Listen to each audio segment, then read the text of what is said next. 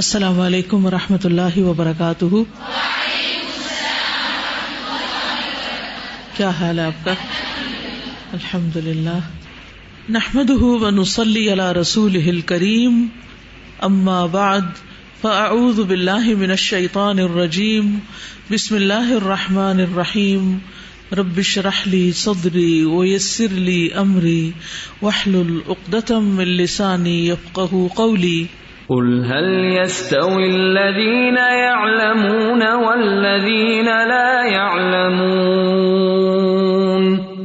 وإذا قيل انشزوا فانشزوا يرفع الله الذين آمنوا منكم والذين أوتوا العلم درجات والله بما تعملون خبير الذين آمنوا أطيعوا الله ورسوله ولا تولوا عنه وأنتم تسمعون کتاب النکاح، باب نهي رسول اللہ صلی اللہ علیہ وسلم النکاح المتعتی آخرا۔ باب رسول اللہ صلی اللہ علیہ وسلم کا نکاح متا سے روکنا آخر میں یعنی حلال بھی ہوا، حرام بھی ہوا، حلال ہوا، حرام ہوا، اور پھر آخر میں آپ نے اس سے قطن روک دیا۔ نکاح متا کیا ہوتا ہے؟ کسی عورت سے ایک مقررہ مدت تک نکاح کر لینے کو متا کہتے ہیں، مثلاً دو یا تین دن، یا اس کے علاوہ بھی کوئی مقرر مدت۔ یہاں پر لفظ اخیرن آیا ہے یا آخرن آیا ہے، جس کا مطلب یہ ہے کہ نکاح متا پہلے جائز تھا، پھر اس کے بعد آخر کار اس کو ممنوع قرار دے دیا گیا۔ ضرورت کے پیش نظر نکاح متا کئی بار جائز ہوا، لیکن آخر میں حرام قرار دے دیا گیا، کیونکہ اس سے نکاح کے حقیقی مقاصد جو ہیں، وہ پورے نہیں ہوتے۔ یعنی نکاح کے کچھ مقاصد ہیں۔ جیسے عزت و عصمت کی حفاظت ہو، پھر یہ کہ ایک نسل پروان چڑھائی جائے، ایک دوسرے کے لیے باعث سکون ہو۔ تو اس نکاح میں طلاق بھی نہیں ہوتی، عدت بھی نہیں ہوتی، میراث بھی نہیں ہوتی۔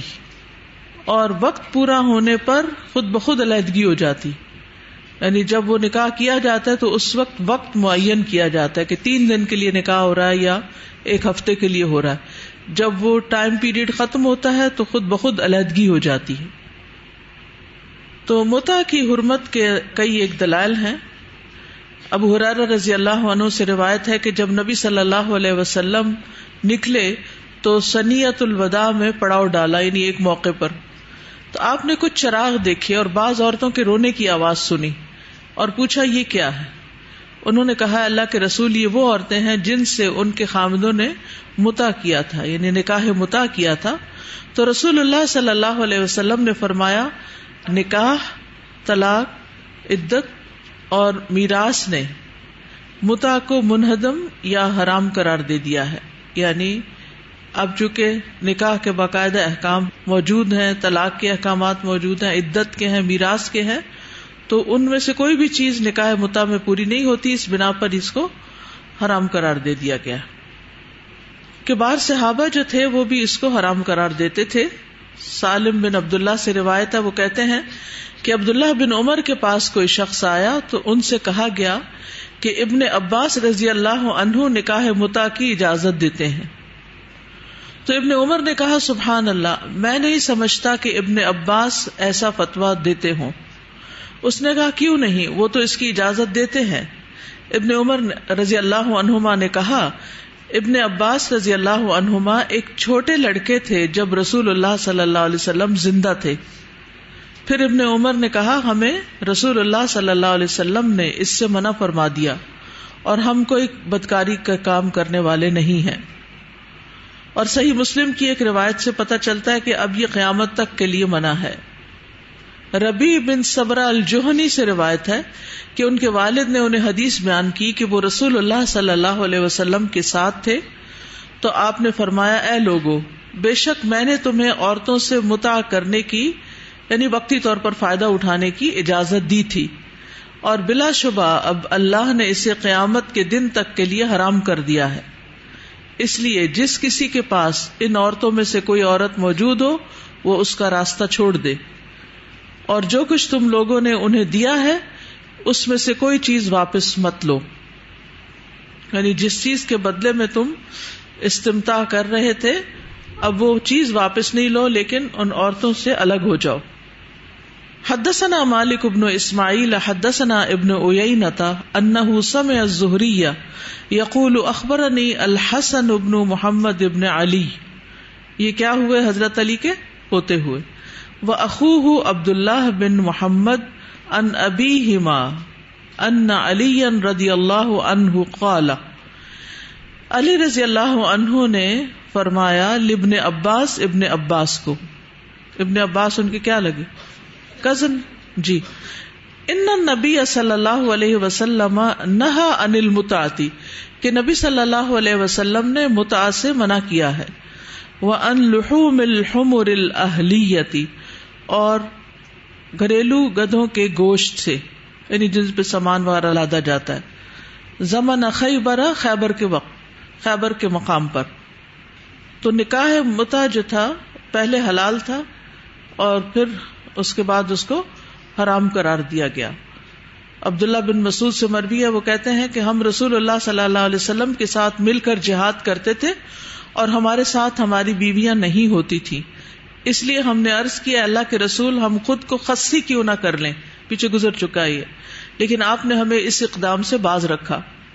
ہمیں پھر اس عمر کی رخصت دی گئی کہ ہم کسی عورت سے کپڑے یا اسی طرح کی کسی چیز کے عوض نکاح کر لیں یعنی وقتی نکاح کر لیں متا کر لیں۔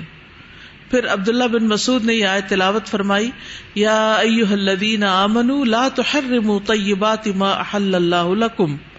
اے ایمان والو، اپنے اوپر ان پاکیزہ چیزوں کو حرام نہ کرو جو اللہ نے تمہارے لیے حلال کی۔ بہرحال، نکاح متا پہلے مجبوری کے پیش نظر حلال ہوا، پھر اس کے بعد اسے ہمیشہ کے لیے حرام کیا گیا۔ حدثنا محمد ابن بشار، حدثنا غندر، حدثنا شعبت عن ابی جمرة قال سمعت ابن عباس سئل عن متعت النساء۔ ابو جمرہ کہتے ہیں، میں نے سنا ابن عباس سے کہ ان سے سوال کیا گیا تھا عورتوں سے متا کرنے کے بارے میں۔ فرخصا تو انہوں نے اجازت دے دی۔ فقال لہو مولا لہو تو ان کے ایک آزاد کردہ غلام نے ان سے کہا ان نما کا فی الحال شدید یہ تو بہت شدید حالات کے تحت حلال ہوا تھا۔ وہ فن نسا قلت اور عورتوں کی قلت تھی اور نہ بہو یا اسی کی مانند کچھ کہا۔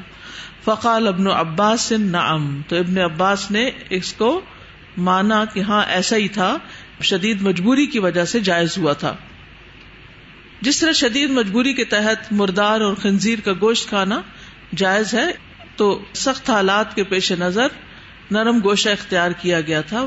بہرحال، نکاح متا جو ہے، وہ درست نہیں۔ اور ابن عباس نے اگر کسی کو رخصت دی بھی، تو بعد میں انہوں نے اپنے اس فتوے سے رجوع کر لیا۔ ٹھیک ہے؟ اوکے۔ حدثنا علی، حدثنا سفیان۔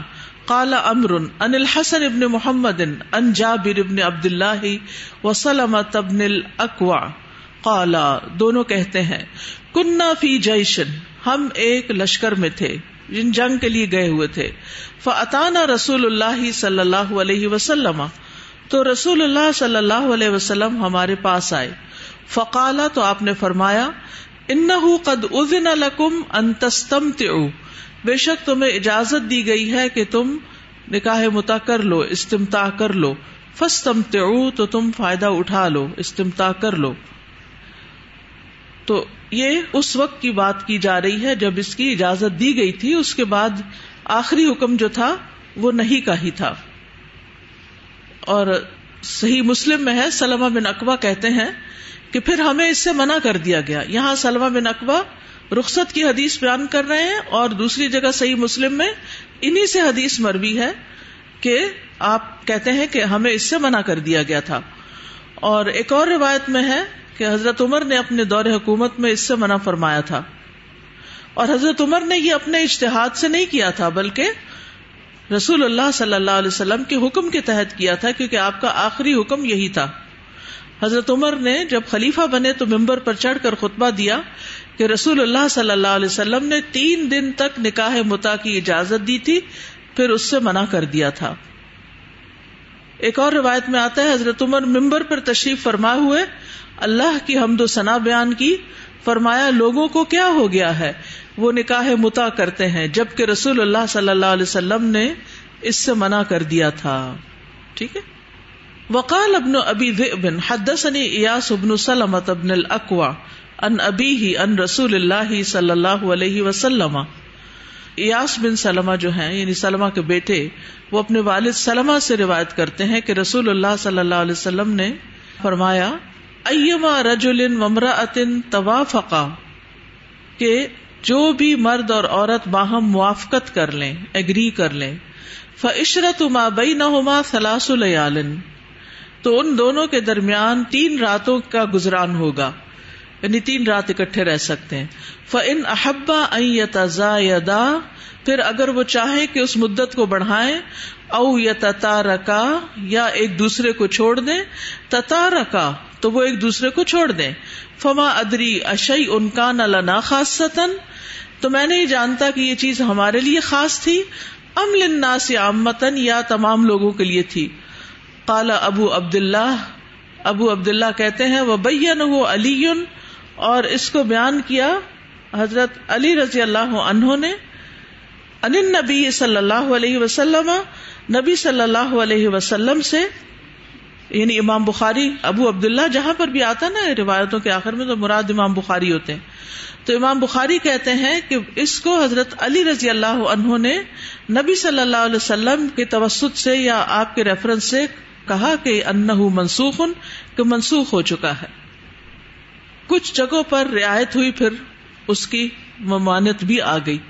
جیسے خیبر امرت القضاء، فتح مکہ غزب اوتاس غزب تبوک اور حجت الوداع۔ یہ ابن حجر نے سہیلی کے حوالے، سہیلی ایک تاریخ میں سیرت کے لکھنے والے ہیں۔ تو انہوں نے کہا کہ جہاں متا کی حرمت کا ذکر ہوا وہ یہ ہے۔ پھر وہ کہتے ہیں کہ سہیلی نے غزب حنین کا ذکر نہیں کیا۔ یا تو ان سے صاحب ہو گیا یا انہوں نے جان بوجھ کے چھوڑ دیا یا راویوں کی غلطی سے ہوا۔ روایات کی چھان بین کرنے کے بعد انہوں نے کہا کہ غزب خیبر اور فتح مکہ کے علاوہ کوئی صحیح اور سریح روایت باقی نہیں۔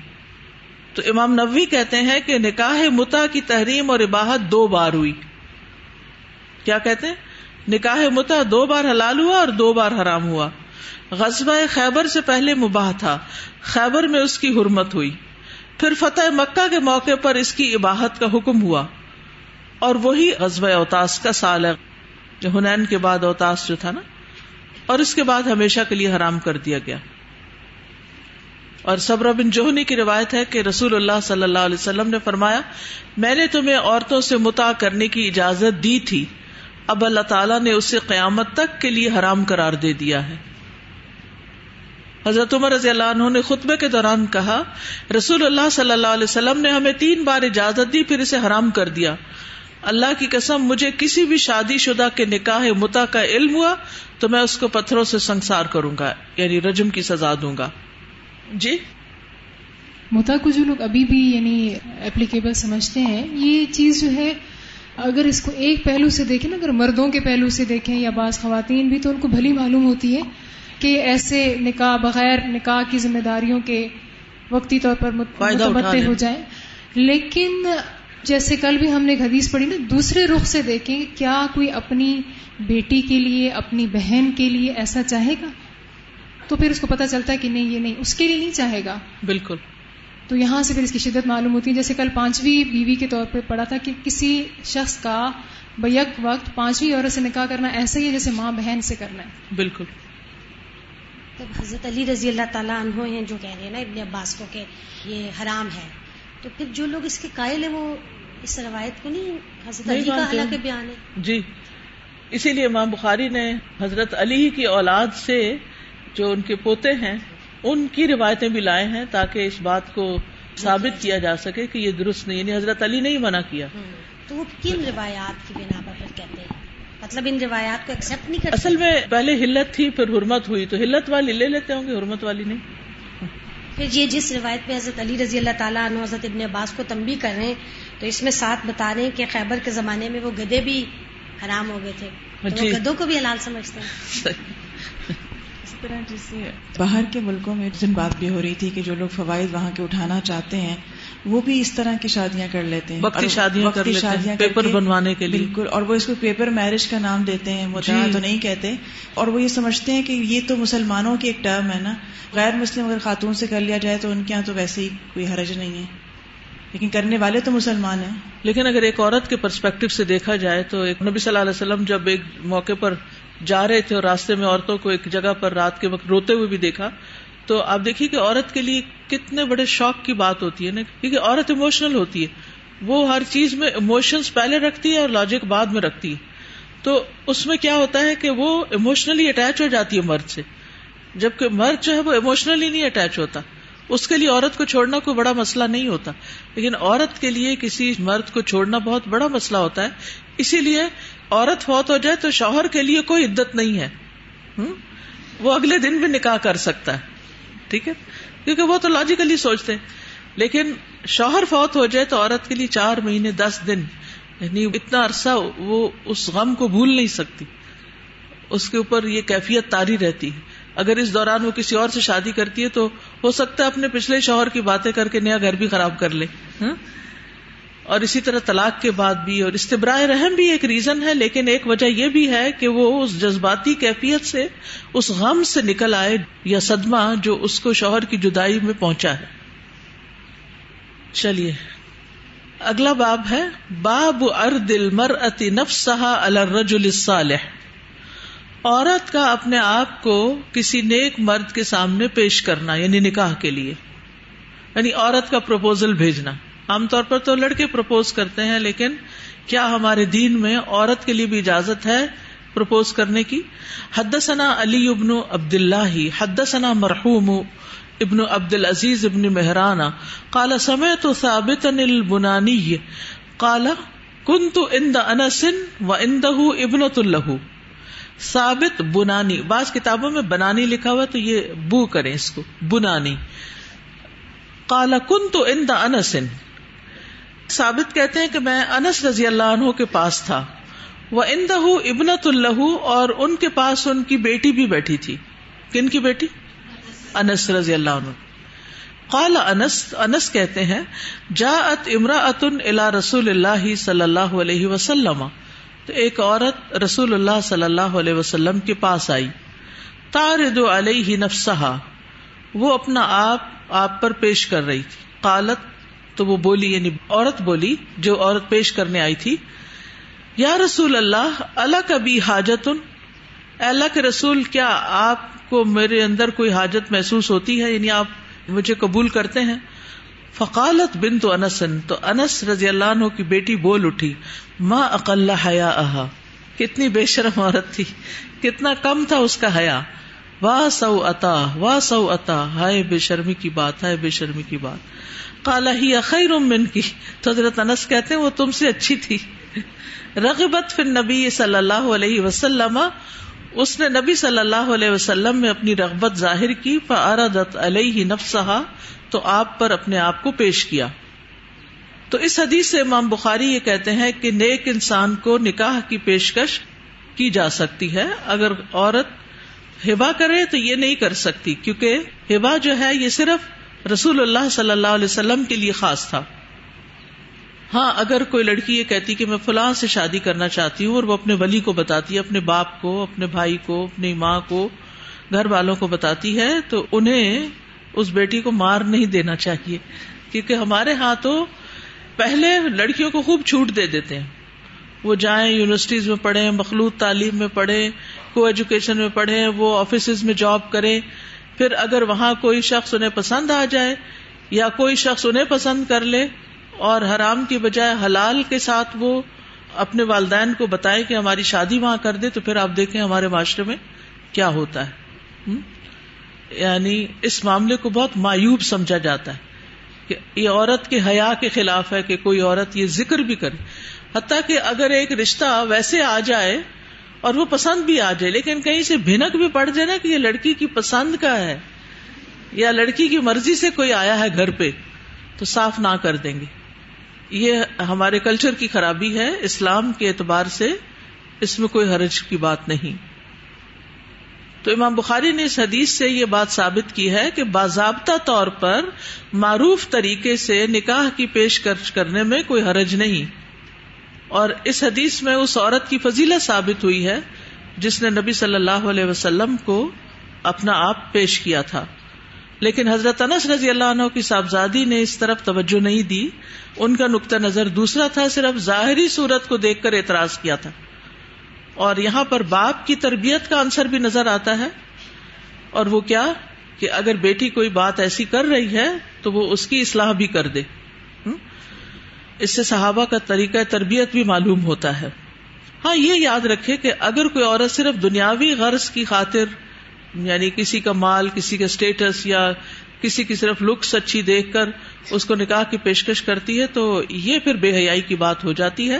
ہاں اگر دین کی وجہ سے کوئی کرتی ہے تو اور بات ہے۔ یعنی ایک معقول، معروف رشتہ ہے تو پھر اور بات ہے۔ یعنی یہ نہیں کہ پہلے حرام میں دوستیاں کر لی اور پھر سارے غلط کام کر کے پھر آخر میں سوچا کہ نکاح کر لیتے ہیں اور اس میں بھی آپ دیکھیے کہ پھر بہت دفعہ لڑکے سنجیدہ ہی نہیں ہوتے۔ صرف یعنی تلاؤ یا ایک دل لگی یا ایک فلرٹنگ ہی ہوتا ہے۔ تو اس سے منع کیا گیا ہماری شریعت میں۔ حدثنا سعید ابن ابی مریم، حدثنا ابو غسان، قال حدثني ابو حازم ان سهل ابن سعد ان امرأة عرضت نفسها على النبي صلی اللہ علیہ وسلم۔ سہل بن سعد کہتے ہیں کہ ایک عورت نے اپنا آپ نبی صلی اللہ علیہ وسلم پر پیش کیا، فقال له رجل تو ایک شخص نے آپ سے کہا، یا رسول اللہ زبجنی ہا اب امام بخاری بیچ کا سارا حصہ امٹ کر کے صرف مقصد پہ آ رہے ہیں، جس غرض سے اس باب میں یہ حدیث لائی گئی۔ تو اس شخص نے کہا، اللہ کے رسول، میرے سے اس کی شادی کر دیجیے فقال، ما کا آپ نے پوچھا تمہارے پاس کیا ہے؟ کالا ماں اندی شعی بولا میرے پاس کچھ نہیں۔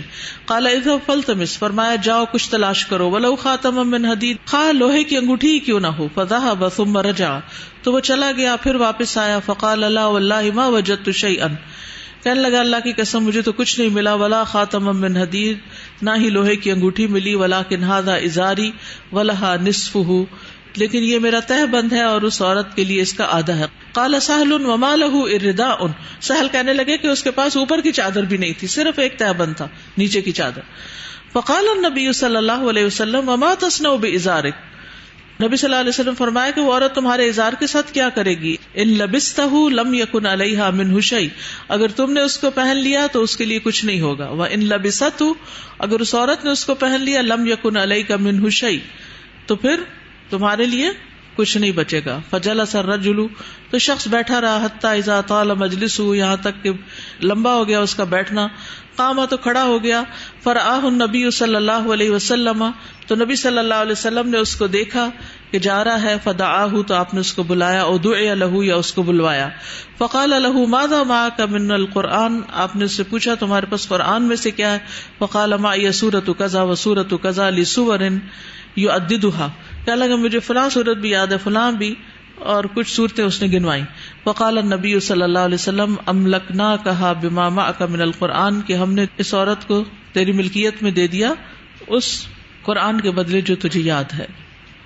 تو اس حدیث سے بھی پتہ چلتا ہے کہ نیک مرد سے نکاح کی رغبت جو ہے، اس میں کوئی آر نہیں۔ لیکن دنیاوی اغراض سے عورت خود کو نکاح کے لیے پیش نہ کرے۔ اور اس حدیث سے ایک اور بات بھی سمجھ میں آتی ہے کہ نبی صلی اللہ علیہ وسلم نے واضح جواب دے کے حوصلہ شکنی نہیں کی۔ یعنی بعض اوقات ایسا ہوتا ہے نا کہ کوئی رشتہ آتا ہے اور آپ کو پسند نہیں آتا۔ تو پھر آپ کیا کرتے ہیں؟ ناٹ پاسبل لکھتے ہیں۔ نہیں۔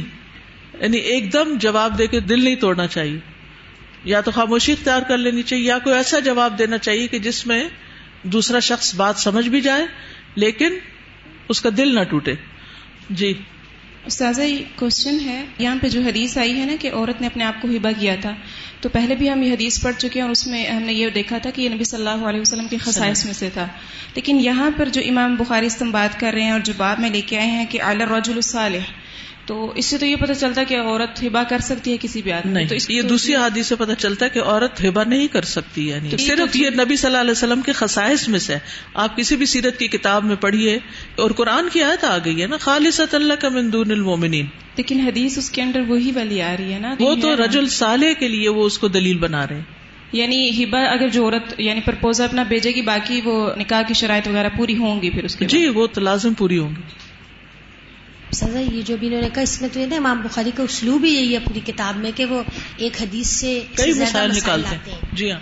دوسرا یہ سر جی کہ اس پہ جو حضرت انس کی بیٹی نے جو بات کہی تھی مطلب ایسے سمجھ آ رہا ہے نا کہ وہ نے ایک لڑکی ہونے کی حیثیت میں یا عام رواج ہونے کی جی، حیثیت سے۔ یعنی کہ نبی صلی اللہ علیہ وسلم کا خاص مقام مقام ہے تو وہ الگ بات تھی لیکن انہوں نے جو حیا کی بات کی وہ ایک لڑکی ہونے کی حیثیت میں کی جبکہ ان کے والد نے جو اصلاح کی وہ نبی صلی اللہ علیہ وسلم کے مقام کی وجہ سے۔ یس سازا یہ جو ابھی آپ کہہ رہی تھی نا کہ نبی صلی اللہ علیہ وسلم نے جواب نہیں دیا اور دل شکنی فوراً نہیں کی۔ لوگ تو عموماً جب انکار کرتے ہیں تو خرابیاں بھی ساتھ بتاتے ہیں کہ یہ برائی ہے قد چھوٹا ہے یا رنگ ایسا ہے یا بڑی لگتی ہے۔ اور پھر نبی کریم صلی اللہ علیہ وسلم آلٹرنیٹ بھی اس کا کروا دیا خود تو نہیں کیا نے کہا تو کسی اور شخص سے کروا دیا۔ یعنی ہم۔ ایک تو ریجیکٹ بھی کرتے ہیں اور پھر دوسرے چار لوگوں کو بھی اور منع کر دیتے ہیں کہ نہیں نہیں، کوئی خاص لڑکی نہیں ہے، جانے کی ضرورت نہیں ہے۔ بالکل۔ یعنی میں کہتی ہوں کہ ہم اخلاق کے کس درجے پر ہیں؟ اور یہ اخلاق جو ہے، یہ معاملات سے پتہ چلتا ہے۔